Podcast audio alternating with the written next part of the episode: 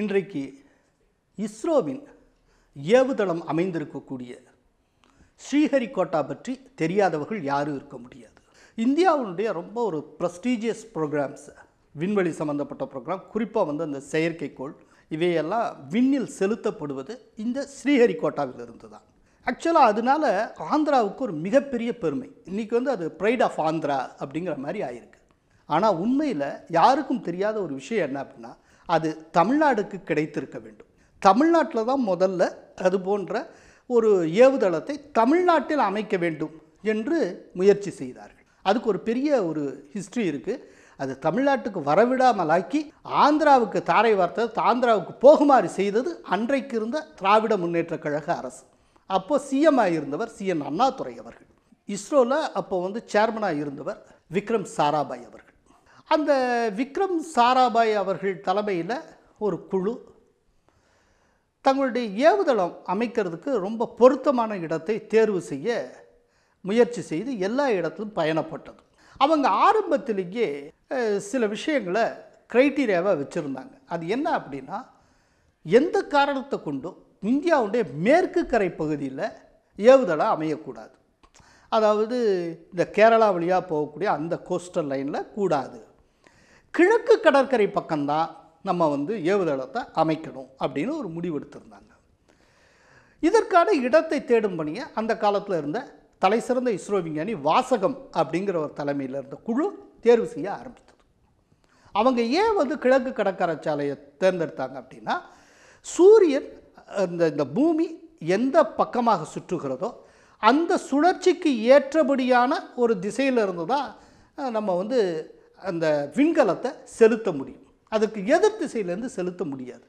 அப்படின்னா அதற்கு இயந்த திசையாக இருப்பது கிழக்கு கடற்கரை சாலை தான். அங்கேருந்து இது பண்ணுறது ரொம்ப யூஸ்ஃபுல்லாக இருக்கும் அப்படின்னு நினச்சி ஈஸ்ட் கோஸ்ட் ஏரியாவில் வந்து ஒரு ஏவுதளத்தை அமைப்பது அப்படின்னு முடிவெடுத்து நான் ஏற்கனவே சொன்ன மாதிரி இந்த வாசகம் என்கிற விஞ்ஞானி தலைமையில் இடங்களை சூஸ் பண்ணுறதுக்கு ஒரு ஒரு விஞ்ஞானிகளுடைய குழு ஒன்று அமைக்கப்பட்டது.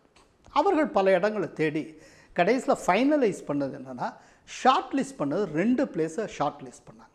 அதில் முதல் பிளேஸ் வந்து தமிழகத்தினுடைய நாகப்பட்டினத்தின் தென்பகுதியில் இருக்கக்கூடிய ஒரு பகுதி.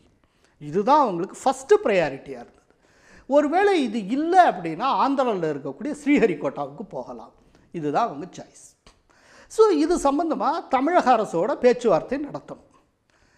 அதற்காக விக்ரம் சாராபாய் டைம்லாம் ஃபிக்ஸ் பண்ணிவிட்டு தமிழக அரசோடு பேச்சுவார்த்தை நடத்துவதற்கு சென்னை வந்து எங்கே பேச்சுவார்த்தைனா அந்த இடத்துல அமர்ந்திருக்கிறார். விக்ரம் சாராபாய் எவ்வளோ பெரிய ஒரு தலை சிறந்த விஞ்ஞானிங்கிறது எல்லோருக்கும் தெரியும். அவரை பற்றி அப்துல் கலாம் அவர்கள் புகழாத நாளே கிடையாது. அவர் எழுதியிருக்கக்கூடிய அத்தனை புத்தகங்கள் எல்லா இடங்களிலும் விக்ரம் சாராபாய் பற்றி அவர் குறிப்பிட்டிருக்கார். அவ்வளவு ஆகத்தலை சிறந்த ஒரு விஞ்ஞானி. அவர் வந்து விஞ்ஞானிகளோடு வந்து பேச்சுவார்த்தைக்காக அமர்ந்திருக்கிறார். ஆக்சுவலாக சிஎன் அண்ணாதுரை அவர்கள் பேச்சுவார்த்தைக்கு வரணும்.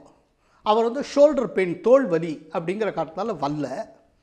அப்படின்னா அவருக்கு அடுத்த நிலையில் மதியழகன் அவர்கள் பேச்சுவார்த்தை நடத்துவார்னு சொல்லப்படுகிறது. மதியழகன் அவர் ஏதோ கட்சி கூட்டத்துக்கு போகிற மாதிரி ரொம்ப தாமதமாக அந்த கூட்டத்துக்கு வந்து சேர்கிறார். விஞ்ஞானிகள் அத்தனை பேரும் பல மணி நேரம் காக்க வைக்கிறார். கடைசியில் ஒரு வழியாக வந்து சேர்கிறார். அப்படி வந்து சேருகிற அந்த கோலம் எப்படி இருக்குது அப்படின்னா நிற்கவே முடியாத வழிக்கு அப்படி கீழே விழுற மாதிரியான ஒரு தோரணையில் அவர் வருகிறார். ஒரு இரண்டு பேர் மதியழகனை கைத்தாங்கலாக பிடித்து கொண்டு வந்து அமர்த்துகிறார்கள்.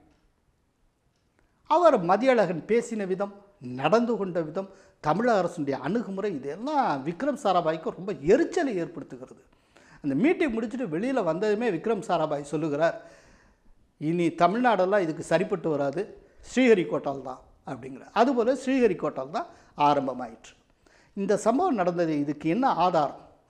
அப்படின்னா தலை சிறந்த இஸ்ரோ விஞ்ஞானியான நம்பி நாராயணன் அவர்கள் தன்னுடைய சுயசரிதையை எழுதியிருக்கிறார் ஆட்டோபயோகிராஃபி அந்த நூலுடைய பெயர் ready to fire how India and I survived the ISRO spy case இந்த புத்தகத்தில் அவர் அப்படியே எழுதியிருக்கிறார்.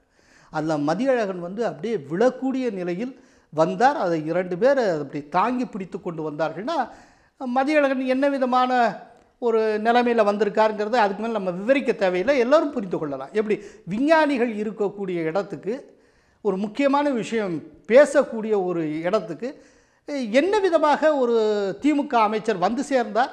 அவர்கள் அப்படின்னா இந்த இவ்வளவு பெரிய விஷயத்தை அவர்கள் என்ன விதமாக பார்த்தார்கள் என்பதற்கு இதெல்லாம் ஒரு சான்று. பகுத்தறிவாதிகள் எவ்வாறெல்லாம் நடந்து கொண்டார்கள் என்பதற்கு இந்த குறிப்பு ஒரு பெரிய சான்று. இன்றைக்கு அண்மையில் இப்படி ஆக இதன் மூலமாக என்னாச்சு அப்படின்னா ஒரு இஸ்ரோ நமக்கு வந்திருக்க வேண்டியது தினந்தோறும் தமிழகத்தின் பெயர் அடிபடக்கூடிய ஒரு வாய்ப்பு அது அத்தனையும் ஒட்டுமொத்தமாக நாம் இழந்தோம்.